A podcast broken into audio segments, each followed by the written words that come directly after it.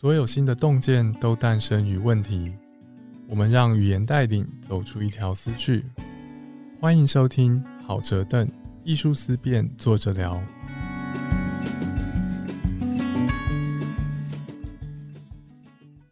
欢迎来到好哲邓艺术思辨，作者聊。我是主持人朱家安。生成式 AI 这几年发展非常快速哦，关于如何操作啊，如何跟 AI 沟通来取得资讯或者创造东西，是很多人热门的话题。在很多地方呢，也有人担心说，人会不会有一天被 AI 取代呢？这一集我们邀请正大传播学院的李怡智老师跟我们聊聊如何看待 AI，并从中思考和学习呢？Hello，怡智老师。嗨，各位听众，大家好，我是李怡智。先请教一下一智老师，我相信很多人的经验大概是说，哎，这几年怎么很多 AI 一个一个不断的冒出来，像他们好像一起约好在人类历史的这一刻出现。过去十年是哪些东西改变了？就据我所知，AI 人工智能或人工智慧应该是七八十年前就有人类开始做，但为什么最近十年发展这么快速呢？好，我们知道这个。人工智慧的发展，它主要依赖几样东西。那第一个就是所谓的演算法。演算法其实从一九五五年、五六五六年，人工智慧这个名词被提出来之后，科学家就不断的研究各种的算法。那算法早期我们叫做符号学派，就是真的这个做数学的计算啊，然后你可以明确的看得懂它的演算法。那它有这个算式的，然后后来呢，就加上了以统计学为依归。那统计学为依归跟传统的不太一样，传统的算法就要求百分之百。嗯嗯。那统计就是我东西所有东西都有几率，好，那我接受这个几率。那在后来呢，有一派呢是这个连接学派哈，就我们现在讲的所谓深度学习哈。嗯。然后什么什么生成卷积技术，那这件事情呢，其实算法也是很早就被提出来了，大概一九八零年代就很成熟了，就大概算法都有。可是早期呢，卡在一个东西，就是你要算这个东西，第二件事情就是你必须要有算力，算力演算的能力。嗯，但是算力这件事情在早期是不够的，因为因为这个硬体的发展以前。赶不上演算法的能力哦，就你 CPU 可以算多快这类的吗？哦，对，就是你你讲到 CPU，就就 CPU，CPU 是一种一种这个，反正就是电脑的晶片嘛，对不对？好，但 CPU 呢，它的特点就是它的所有的东西呢都是按照顺序来的。这个今天做完这件事情，再做下一件事情，一件一件来。嗯，那这个算力有一个很大的突破，在于。大家开始要处理算力的时候，可能有些听众还记得，在 Internet 刚出来，可能没有多久，网络上就开始有计划，就是你的电脑如果上网了、开机了，然后不用的时候，你安装一个程式，然后它就可以算一些科学的计划。哦，把算力借出去。对，算什么什么蛋白质啊，好，那什么什么什么基因体啊这种东西的。所以这个。演算法它到后来，它需要一种东西叫做平行的运算，就是我不是一个算完再算一个，我是同时间算很多个。好，那同时间算很多个这件事情呢，它后来被一种东西，我们算说被拯救好了，就是 GPU。那这个这个 GPU 呢，原本是来做图像运算的。嗯，好。一开始 GPU 都是安装在电脑里面，然后大家要玩游戏的时候，嗯，显示卡嘛，对对对对对，就就显示卡它它的那个晶片 GPU。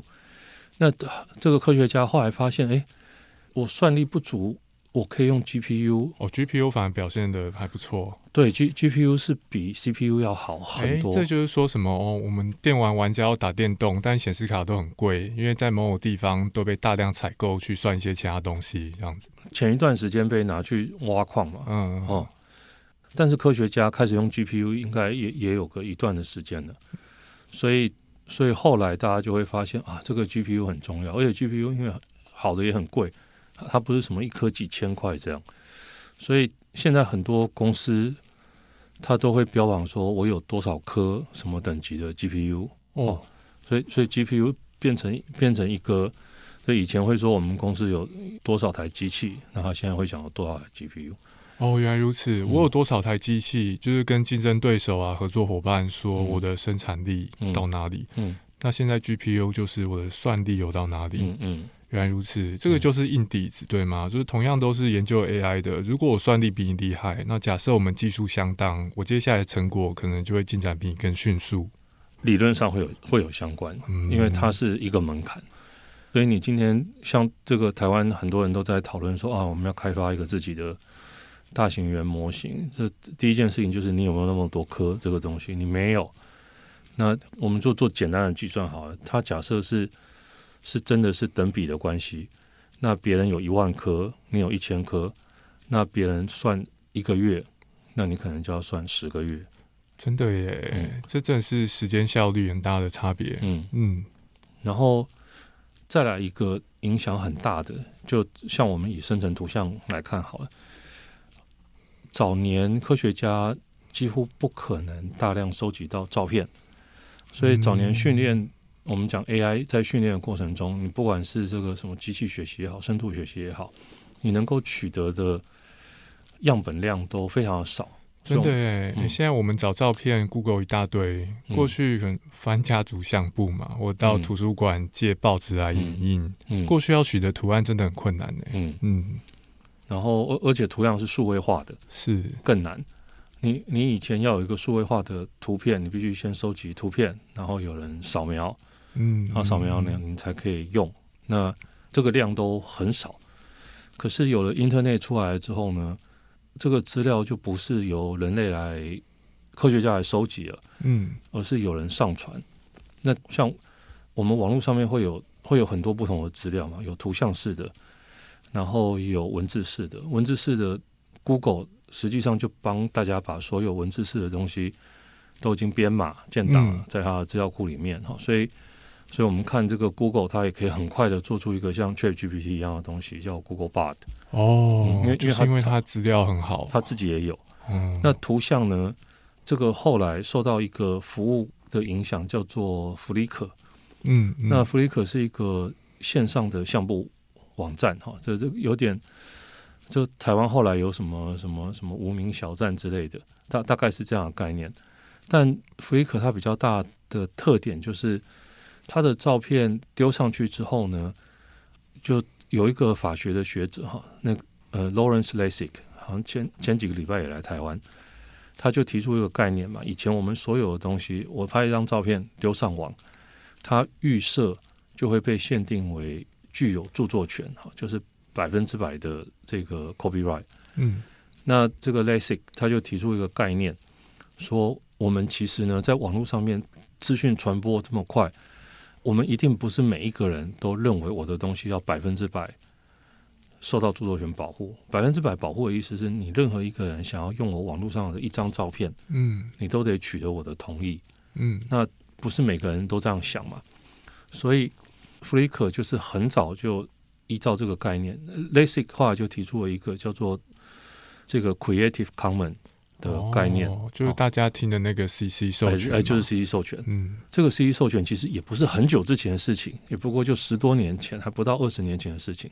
嗯，那那那这件事情有个很大的改变，就是当一般人上传图片，并且设定为 CC，好，就这个 CC 只要是譬如说什么学术可以使用啊，就反正 CC 它有一个叫做非商业使用嘛，对不对？嗯，我只要非商业使用，那我就可以再制，我也不需要你的同意。好，嗯，那这样的状况呢，给科学家一个很好的机会，去抓到大量的合法可以使用的照片。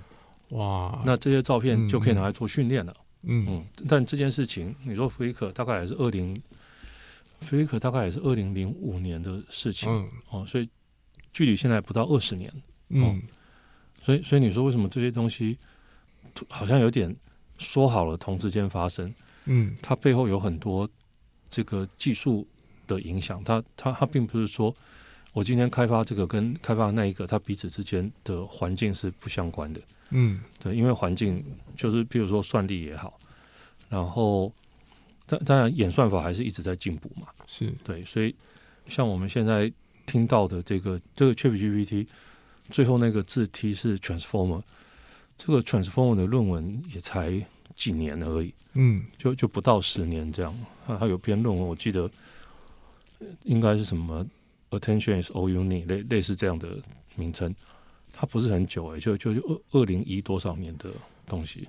所以这些 AI 忽然一个一个冒出来，真的很大程度是环境的改变，嗯，是吗？可不可以这样说？就是以抽象的运算规则来说，AI 可以怎么做？人类在三四十年前大概知道可能长用什么样子的原则，但是那些原则需要很强大的算力去消耗很多的资料，才有办法造出来，让它的效能可以达到人类的期待。而那些算力和资料都是硬东西啊，能不能找到很多文字、很多图片，能不能有很好的运算的电脑，都靠社会上面其他其他地方的协助。嗯，所以可以说是近几年来东西凑齐了，然后 AI 就冒出来，嗯，是这样子的情况。大大概是这样的脉络。嗯。我觉得光是这个就很有启发性诶。我觉得有些人看到现在 AI 那么厉害，可能想说哦，虽然人类很聪明，可以搞出以前的人弄不出来的东西，但是人类当然是掌握越来越多的知识跟技术，但是 AI 出现的情况可能不是我们想象的那样子，一一小群天才把这东西给导出来，嗯，而是他们获得社会上面其他资源跟技术的协助。接下来想问第二个，可能也是蛮基本的问题吼，就是如果我们要用最简单的方法跟一般人去说明，像我这样子的一般人说明图像式生成或是文字生成的 AI，它到底是怎么样运作的？为什么问他问题或是给他要求，他就有办法吐东西给我？背后的原理可能会长什么样子？好，我先讲图像的好了。嗯，那图像是它就是我们刚刚讲，像呃 Flickr。上面有大量的照片可以被抓下来之后，那科学家就可以做一件事情，就是学习。因为早年是这样，早年机器的学习呢，它很仰赖一种叫做监督式的学习。所以监督式的学习呢，我得先告诉你说，这张图片是猫，这张图片是狗。好，那这种情况下呢，你不可能无穷的让人去贴标嘛。哦，所以我今天有一千万张照片，那我如果要让这个一千万张的照片都被贴标，它就非常的困难。嗯，所以后来呢，就想说用辨识的方法。那辨识的方法，就我们可能训练一个小的模型。好，这个小的模型就是说，这张是猫，这张是狗，然后再来反过来呢，用用这个模型再去看更多的照片。那这个时候就牵扯到准确率的问题。嗯，所以我我如果准确率到百分之九十几，好，甚至到一百，那机器。就可以来学习，说哦，我今天这张照片里面有什么？它它当然标示不是那么简单，就是猫狗而已。哦，它还会辨识说啊，这个这个光线是亮的，光线是暗的。啊，画面里面有什么东西？那这样完了之后呢，它可以有一个很大的资料库。这资料库里面呢，就是文字跟图像的比对。嗯，那同时呢，这个学习的过程中呢，它也可能上网去抓这个图片。跟文字，但不不确实知道每一家是怎么做的。嗯，那这个过程中呢，也会有比对。那这个比对呢，就譬如说，我们今天我们今天看到任何的图像，它旁边可能都会有带文字。那这这些文字的描述呢，有可能非常的直接，哈，就说啊，这里面有一朵花，有一只狗。但也可能呢，这个描述是说什么？光圈多少？快门多少？哦，因为这个就是网络上面摘下来的资料，对，嗯，然后这是比赛作品什么的，嗯，那所以这个机器呢，大量的就现在有很多图片之后，机器就可以先知道说啊，这张图背后有什么文字。那反过来，他就可以做一件事情，就是他去建一个，就是以这个我们叫数学上面叫向量啊，哈，它把。他把，譬如说猫啊、狗啊，好，就变成一个向量。所以当人再次输入猫的时候，这个机器学习的一个模型，它就会知道说狗大概是什么样子，猫是什么样子。那有猫跟狗还不够嘛？那你可能会说这个浮世绘形式的猫哦，那那它可能。它的资料库里面没有半张浮世绘形式的猫，嗯，但是他知道什么叫浮世绘，他知道什么叫猫，那他就把这两个东西结合在一起，然后你再说这个可能这个色彩亮丽的，那他也知道什么叫色彩亮丽，所以他他就不断的把他针对不同的概念得到这个向量，好或者得到这个模型，把它结合在一起。所以它就可以产生图像。那中间呢，再加上这个乱数的机制，好或者随机的机制，所以你可以让每一张图都不一样。嗯，那早期会有人问说啊，这个照片是不是去 copy 别人的照片？它怎么看起来？哎，对啊，刚看到这种说法。对，某某人好像某一张照片好像，但实际上并不是，因为他建模型的时候，他就就就我们武侠小说不是都看嘛？就是哦，我学了任何。的技术之后，我要先忘记这个技术，这样哦。所以生成生成图像的模型，它最终是去知道这件事情该怎么做，可是它并没有被每一张照片长什么样。只是他学习的过程很有趣，就是他某一些可能现在比较少，在去年他你教他生成图片的时候，因为他很多图片他学的时候，他是从那个可能未经授权。的图库网站去学的，所以未经授权的图库网站上面都带了很多浮水印。嗯，所以有人看到那个图像上面有浮水印，就想说：“你看，你是 copy 某一张照片。”是，但实际上那个浮水印也是学习的结果。嗯，所以他就学习到：哦，如果要画一个办公室的人像，那他可能办公室的人像的图不是都有浮水印吗？嗯，那我也来弄一个浮水印，章。原来如此。嗯。就那些未经授权的图，或者那些会会被指控是他 copy 来的图样的元素，可能并不是直接在那内容当中，但是在他过去的学习过程当中，嗯，是有摄取过那些图片。对，我们都要把它当成他学习了这件事情，嗯，但不是他模仿了这件事情，嗯。但这 AI 领域学习跟模仿有技术上的差别吗？模模仿就是我今天有一张图。对不对，我我用 Google 去搜寻了一张图，就是啊，三个人在录音间录影，然后我看到这张图之后呢，我直接拿了这张图，用各种形式的修改成为另外一张图，这这这这就是模仿嘛，或者直接拿来用。嗯，但如果我们现在会把现在叫做生成，对，如果是生成的话，它就是知道说啊，这个房间，如果说你说三个人录音间，好录音。那可能再加个台湾，是，那他就知道说这个里面应大致上会长什么样子。可他生成的时候，你就会发现啊，麦克风怎么会是歪的？哦，这个麦克风应该一个人一支啊，怎么画了六支？就是他学习的时候，并没有办法真的很精密的去学习到每一点，所以他他他就只能大概知道说，嗯，里面有这个有那个，但确实的数量不知道，因为他不是看着一张图而来的。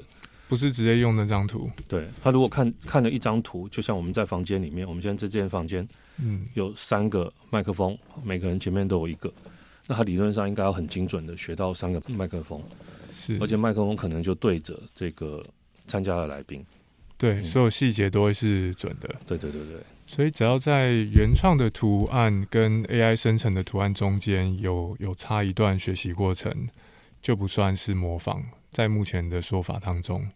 它就不会是所谓的 copy，就不会是 copy。对，但是你说这个学习这件事情，因为它是未经授权是去学人家的图片，那这件事情每一个国家目前认定都不太一样。然后我记得，但不一定正确，就是日本好像已经宣布或者会宣布，呃，学习这件事情不违法。嗯嗯，我觉得这个也很有趣。嗯。老师刚刚分享说，大概在可能十年前创用 CC，在网络上面开始普及，这当然是因为网络使用者有实际的需求嘛。我有时候并不是那么介意别人直接使用我创造的东西，但是随着科技跟社会环境的改变，别人可以怎么用我创造的东西，新的用法也会出现。对，所以现在 AI 创造很多东西上面有浮水印，我们会觉得，那你这个就是 copy。但是，因为 AI 是基于新的技术，我们得要能区分什么是 copy，什么是作为学习材料，在它生成的结果当中出现。那么，新的技术也带来新的概念。创用 CC 对我来说已经是包含很多使用的概念的，分商用、非商用啊，能不能改做等等。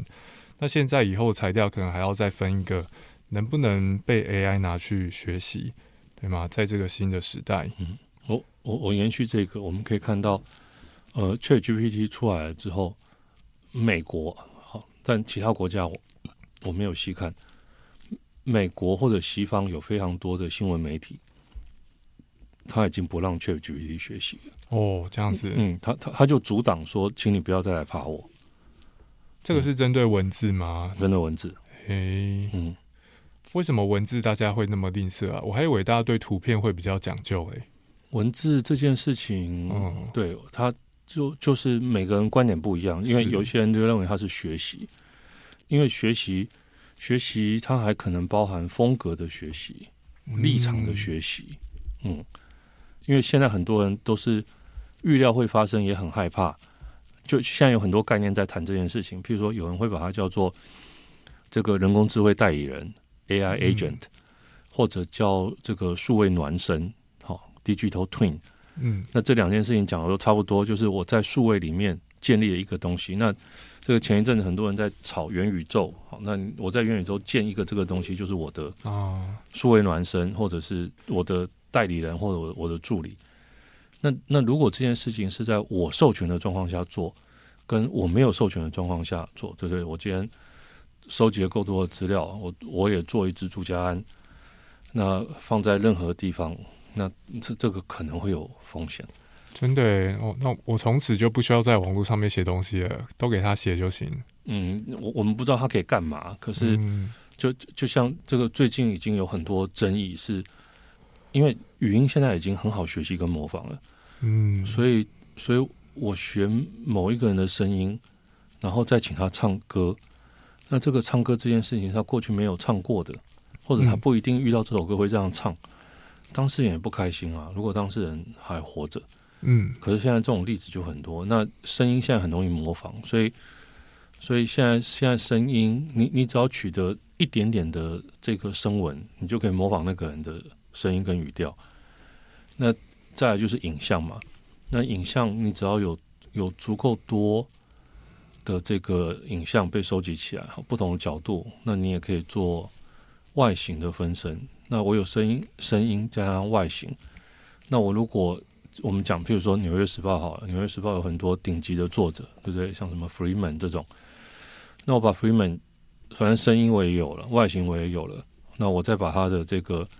文字抓下来，那文字抓下来不是只有文字而已啊，他整个思考脉络，嗯，然后他逻辑推断的方式，一定就所有人的逻辑方式都不一样嘛，对不对？我们过去很少就把逻辑或者思维的方式当成一个一个一个需要保护的对象，因为过去没办法抠，对。我我我我就是说，我没办法伪装成朱家安的样子，因为除了外形跟声音之外，还有他的逻辑思维的方法。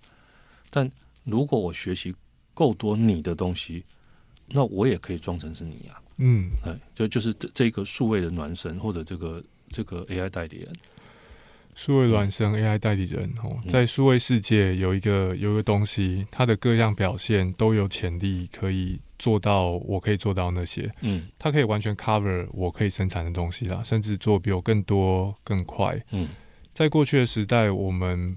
不需要担心这种事情发生，因为没人办得到，但现在办得到了。嗯，就像就像现在，我们不只可以把你画的图拿去 copy，可以丢给机器学习。嗯，然后机器会把你的图的风格或者你的签名的样式融合在其他图里面。过去我们不需要阻挡，因为过去没人办得到，但是现在有。嗯，刚刚老师稍微介绍图像的生成式 AI 的原理。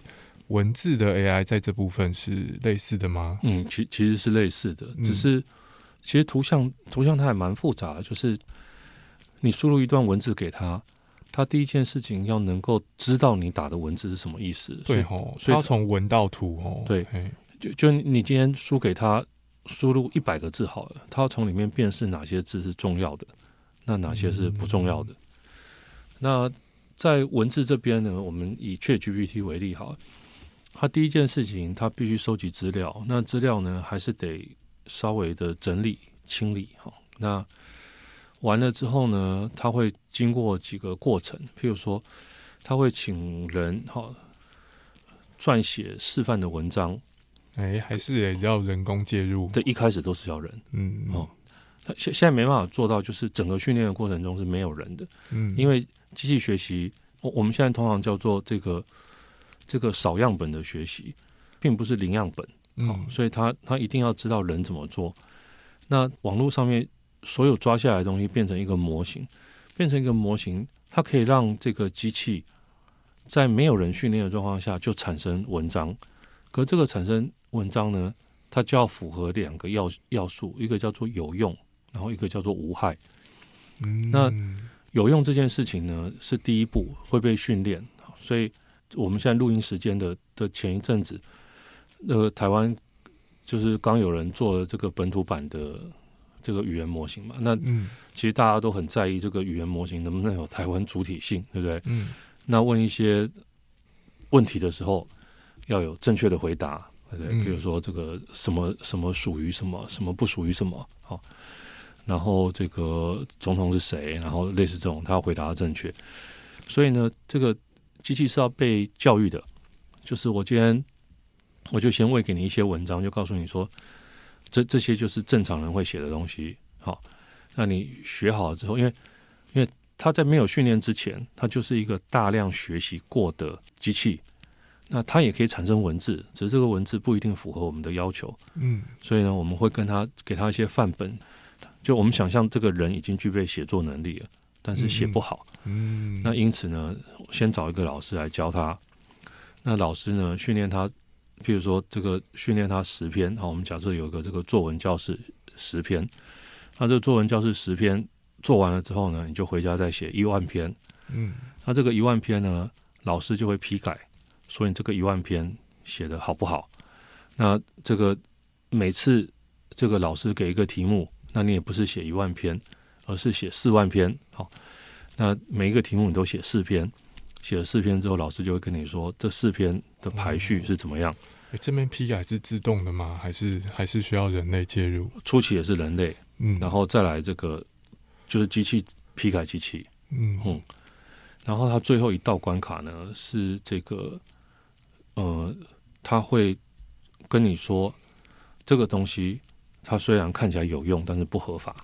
哦，那这个就是刚刚提到无害的部分吗？对对对对，他比如说你你问他说，我要我要怎么样这个这个了结自己的生命，或者了结他人的生命，那就跟你说，我只是一个大型语言模型，我没办法回答这种问题。是，好，那那不是他不能回答，是人类已经训练了。特意的训练说这个你不要回答，嗯嗯，所以经过这个过程，就就我们知道这个就跟我们训练小孩是很像的，只是这个过程中，他有一部分是自我训练，那有一部分是人类训练，当然自我训练还是占大多数，嗯，因为人类训练之后的这个过程都会被建立模型。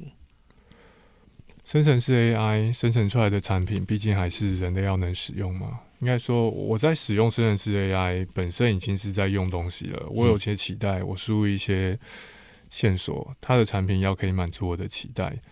嗯，我有看到之前关于嗯台湾自己做那个大型语言模型相关的争议，有些人觉得是台湾人的政治凌驾技术。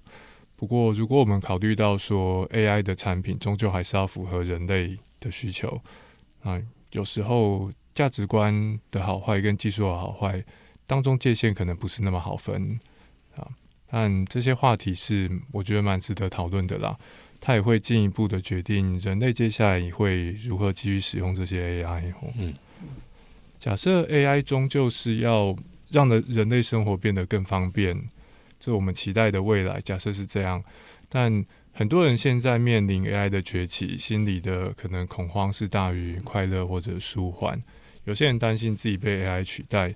那过往人类每次研发新科技出来，可能都会有一些人面临这样子的担心哦。像是我自己七年级生，我的成长就是随着电脑的崛起。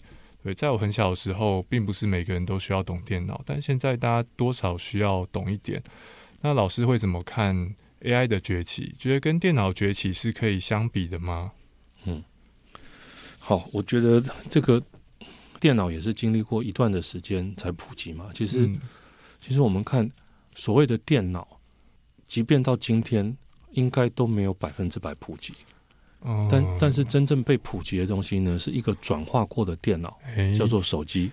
哦，真的耶。嗯，那我们可以看到很多长辈，他可能他可能到现在他有手机用，那手机的功能就跟以前电脑是一样的啊。嗯，哦，就手机的算力绝对比什么十年前、二十年前的电脑要好很多嘛，对不对？对。所以它实际上是在用一台电脑，但它不具备传统电脑的形式。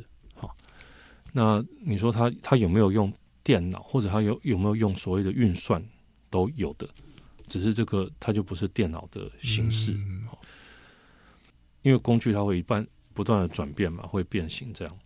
那早年我们不会认为每个人需要用电脑，可能有很多原因啊，它包含电脑不普及啊，然后电脑可能学习的门槛很高。那现在生成式的人工智慧，我觉得。它在门槛上面已经降低了，但重点就是这个人到底有没有需求、有没有动机。嗯嗯。可是我们可以看到哈，有很多工具，它因为发展的很快，所以到后来，这个工具它可能慢慢会躲在某一些简单的界面后面。嗯。所以我不认为所有的人最终都会需要写所谓的提示。嗯。因为一般人可能他的工作完全没有这样的需求啊，但也可能我这个是讲法是错的。但我觉得未来很多人，像像我们知道，就今年开始有些工具，它很厉害。那个，譬如说你原本要你想要大型语言模型帮你做这个简报投影片，那你要跟他说我第一张要什么，第二张要什么，第三张要什么。但现在它就是它会自动的，你说我要做一个题目讨论生成式 AI 跟教育的关系。他就跟你帮你列十个大纲，啊，这些大纲有十个项目，然后这十个项目你 OK，他在这十个项目再帮你写，嗯，写完了之后，根据它的内容再生成图片，好，那那这都不是幻想，这就是现有的服务啊。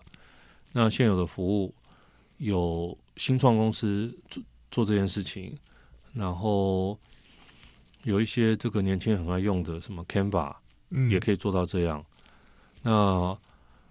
你现在如果打开 Google 的这个 Google Doc 跟 Google Sheet，还有 Gmail，如果你是英文版的，这些事事情也已经发生一半了。哦，所以你你今天如果如果你是英文的使用者，你打开 Gmail，你你真的就可以写信，就是只要写一点点，它就自动帮你生成底下的内容。嗯，那 Microsoft 是已经。已经在做了，然后还没有整合到 PowerPoint 里面，但很快了。他他他现在可以做到，就是你有一个标题，他就帮你把标题的图片自动找到，那未来就可以自动生成，然后再来就是文字。嗯，所以像这种，就是我只要写简短提示，就达到就得到很多很多东西的这件事情，应该在明年就会很普遍。那所以这个时候。就有一部分人，他可能原本想要想要使用这个工具，他就发现不需要了，因为他日常生活这个东西就解决了。嗯嗯，所以我觉得就是，呃，每个人都一定会用到，但他用到的方法可能不一样。嗯，但我我觉得它就像我们使用 Excel 一样，那使用 Excel 就 Excel 或者我们叫试算表，试算表很普遍，但我都没有觉得每个人都会。但因为很多人都觉得我用不到，是。嗯，像老师刚刚说的，我现在觉得我用不到，有可能是因为我真的没需求，嗯，有可能是因为目前学习门槛对我来说有点高，但就像是使用电脑的学习门槛会逐渐下降，因为电脑毕竟是产品嘛，做产品的人当然希望大家都来用，我会尽量想办法降低所有人的学习门槛，那 AI 也是一样，在我们这个时代。一直到现在都还有人，呃，花花很多时间在研究跟讨论，要什么样的提示可以让 AI 生产出我想要的产品。但是我们或许也可以想象，可能明年或再过几年，这种研究怎样的提示，这种事情可能都变成时代的眼泪，因为那个时候的 AI 可能更加熟练自然语言，人类不需要特意研究，也可以跟 AI 沟通的，至少比现在更顺畅吧？可以这样子期待。嗯，其实你讲的这件事情，在生成图像的领域，就是最近就有很大的变化，因为 ChatGPT 把它自己的图像的工具叫达利整合进来，那它就有一个很大的变化是啊，我我我要先讲提示这件事情，可能短期间不会消失，嗯，因为因为人工智慧的目的就是用自然语言去跟它沟通。那这个自然语言沟通呢？所以我们就可以把写自然语言当成是写程式，只是你不需要有那个什么 if then 啊，然后什么怎么样就 go to 哪里这样。但是这个写提示这件事情呢，它是需要学习的，然后也牵扯到你对 AI 了不了解，然后你怎么去用它。可是我们可以看到，在 ChatGPT 里面，它现在可以做到。那我回到。就是我们刚刚讲这个，假设我要描述这间房间好了，那我要描述这间房间，我可能就会说啊，这个这个房间里面有三个人，好，三个人，这个前面都有这个麦克风，好，然后这个有人头上有戴耳机，然后背后有一个什么背板，然后房间的颜色是什么大地色哈，带带有一点这个紫色啊什么的，上上面有日光灯，类似这样。那这样的东西呢，如果我描述的这么精细，在一年之前。生成图像工具完全做不到，因为他看不懂这么多文字，嗯，他也没办法体会这里面什么东西，他就他他大致上可以画得出来，录音间三个人，然后比较开心了。可是现在呢，这个最新版的这个达利出来了之后，你看他讲三个人，然后两边的是男生，中间的是女生，听起来很简单，对不对？半年前没有办法做到，那现在就可以做到了。然后在他又把它放到。这个 Chat GPT 里面，嗯，所以呢，就是生成图像画图的时候，它有一个特性是迭代，迭代。所以我们传统的创作，就是从草稿到完稿，是一个逐渐收敛的过程。对，我们从一个很草的概念收敛到这个很确实的图像，从抽象变具象，对，排除各种可能性。那那我到最后画完的那个东西已经很难再改了。对不对？它是一个收敛的过程，可是生成图像它是一个迭代的过程，所以它它每画完一张，你可以说啊，我，譬如说我今天画完这个这间房间里面好了，然后这个这个两边是男的，中间是女的，画完了之后，你说把左边那个男的改成非洲裔，可不可以做到？现在可以，所以我只要说把左边那个男的改成非洲裔，那 Chat GPT 会自动帮你把提示。写好，嗯，所以所以你不用整个提示再写一遍，你就真的是命令了，对不对？就是回到那个指指点点哦，就是针针对上个产品给些要求就行，不用全部重写。对，哦，这是迭代的意思。对，针对上，对你你原本要做这件事情，就是你把整个提示 copy 下来，你自己再修改。对，但你现在不用，你就跟他说哦，左边的改成这个非洲裔，然后画完了你还不满意，你说右边的让他有笑容，戴眼镜。然后整个画完，你觉得这个这个光太暗了，你说光再打亮一点。嗯，那那那这这就不是从我们通常这样的修改，以前都都大概都会是在草图的阶段去修。嗯，但这个生成图像就是因为它没有所谓的草图，所以我们可以把每一每一个作品视为前一张的草图的一部分。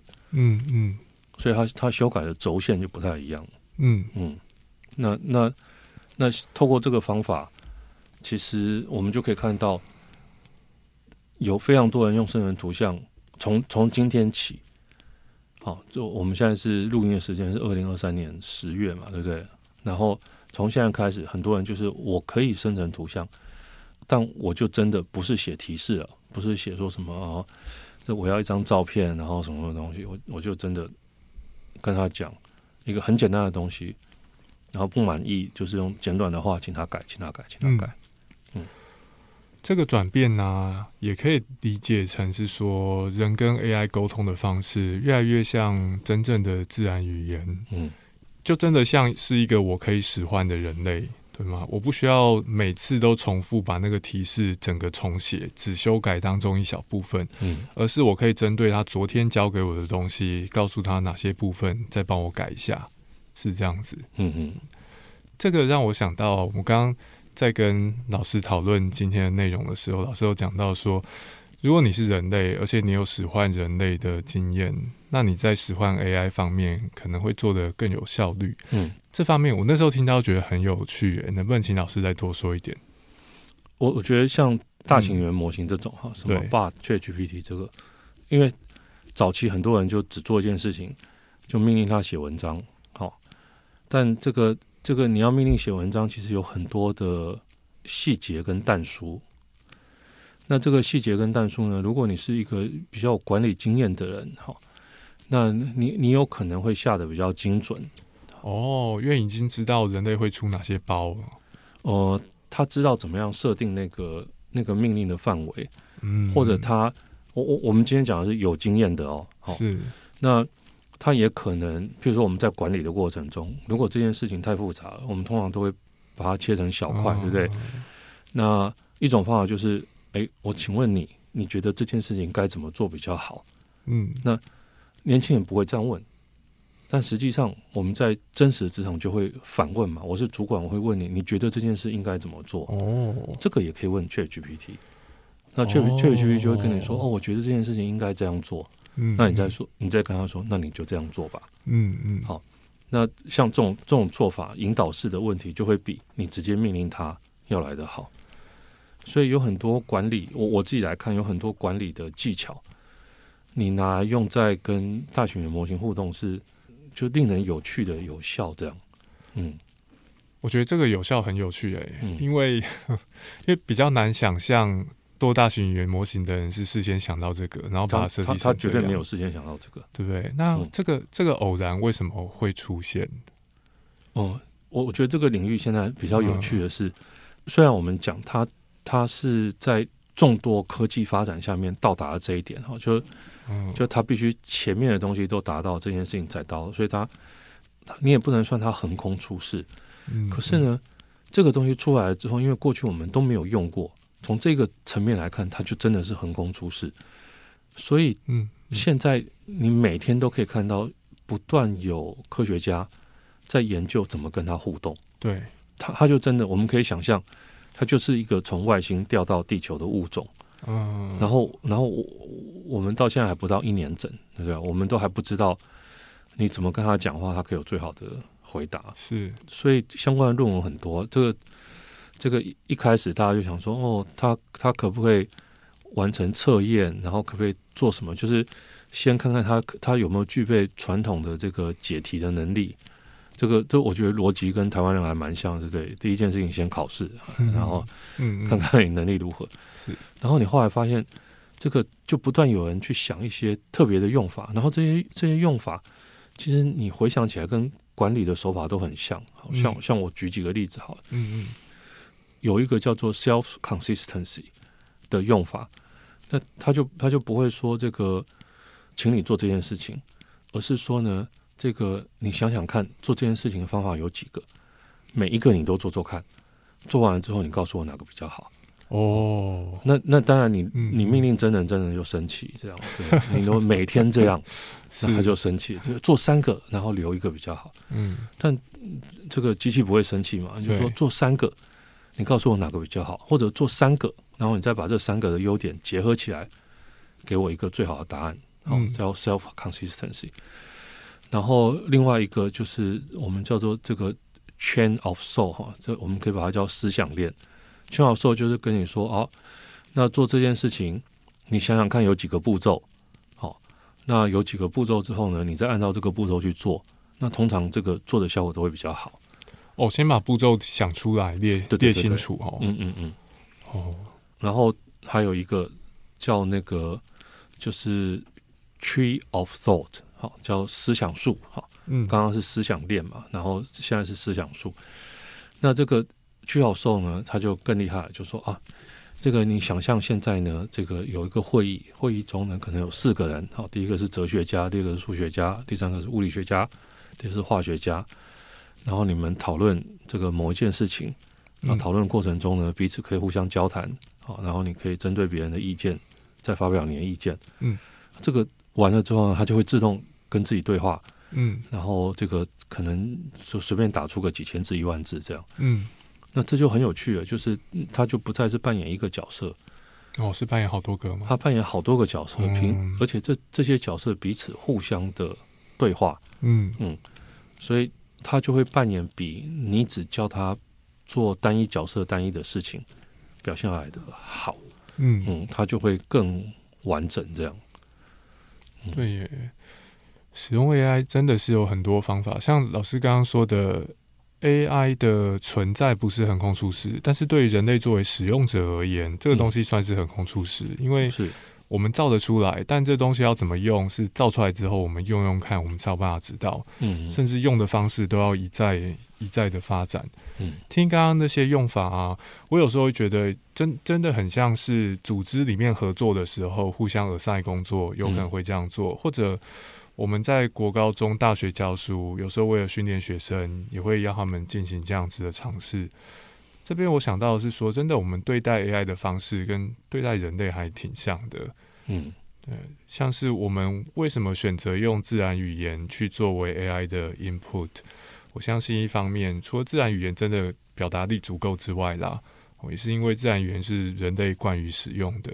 对待 AI 是不是像是对待人类，也是另外一个困难而且很深的问题。嗯哼，最后面想问问老师吼，AI 有很多我们想不到的地方，也可以带给人类很多启发。老师觉得，在现在二零二三年，一个人类，我们正在 AI 往上起飞的时代。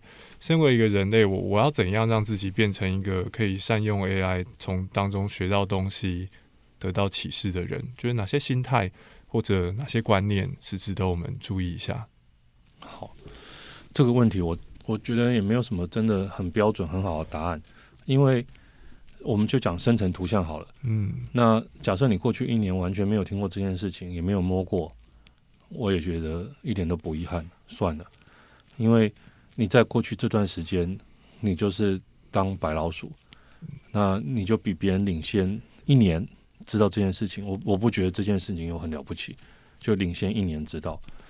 那你如果现在开始用，譬如说，我可以想象一个完全没有用过的人，今天我就告诉你说，ChatGPT 可以这样用，你只要跟他做很简单的描述，可以命令他修改，我不会觉得对那个人有任何的损失。好，他如果不会。真的不会写提示，然后他又只是一般人这样。嗯，但你如果是设计师，那你还是要会写会学写提示，但一般人就不用了。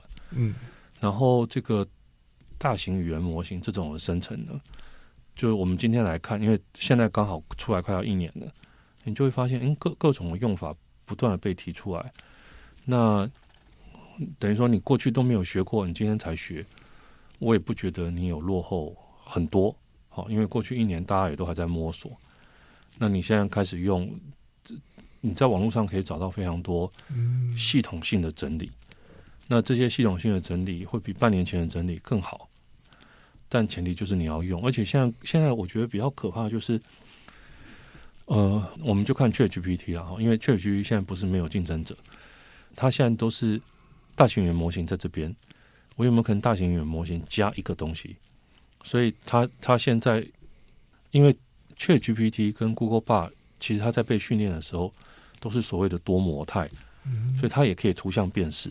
哦，那它如果结合图像辨识，那你就可以请它看一个东西，然后或者是请他分析数据。好，那这个也很厉害啊。那个，你今天只要有数据的表格，你问他说这个该怎么做？哇，那那这这，就就你还是得提问题，就是，比如说啊，我想知道这个，好，我们今天有有录 podcast，那我想知道这个节目主题跟收听率的关系，把你数据给他，那他就会自动帮你找到最好的算法，那可以，你可以不断的问他，挑战他，那这中间你都不需要会算，所以我觉得它的功能会越来越多，那。可能就要找一个地方系统性的去学它，嗯嗯，但前提还是你有这个需求了，嗯，没有需求的人，你渐渐的你都会用到它，只是你不知道你有用到它，嗯嗯，它它会慢慢整合。就我我再讲一个例子哈，现在每个人都用手机拍照，很少人会去想，我手机拍照每一张照片其实都是生成的，哦，嗯，它嗯它它它不是那一种生成，可是它都有及时的微量的修改。嗯嗯，那大部分人没有意识到这个及时微量的修改。嗯嗯，而且手机它修改了出版之后，还会问我要不要一键增强，嗯，增强它的光影啊等等的。嗯，AI 对我们来说是很新的技术。你说人人类可以说是人类第一次造出来一个东西，我们这么大程度的不知道怎么用。嗯，而且造出来之后，就算那个东西它是第一代放在那边放一年，我们搞不好还会持续发现新的提示，是是有用的。对于一些人来说，AI 是他从事专业工作不可或缺的。对于一些人来说，AI 有潜力让我们生活过得更好，但是不是我们必须要用。我可能也没有想到要去用。但对我来说，我觉得观察 AI 这个新技术跟人类社会的交互改变是一件很有趣的事情。人类历史不断的产生新的工具，这些工具会反过来影响我们人类。所以这一集很感谢一志老师。来跟我们聊聊关于 AI 的种种有趣的事情。好，泽邓，我们下回见喽！谢谢一志老师，哎，谢谢大家，拜拜！谢谢大家，拜拜。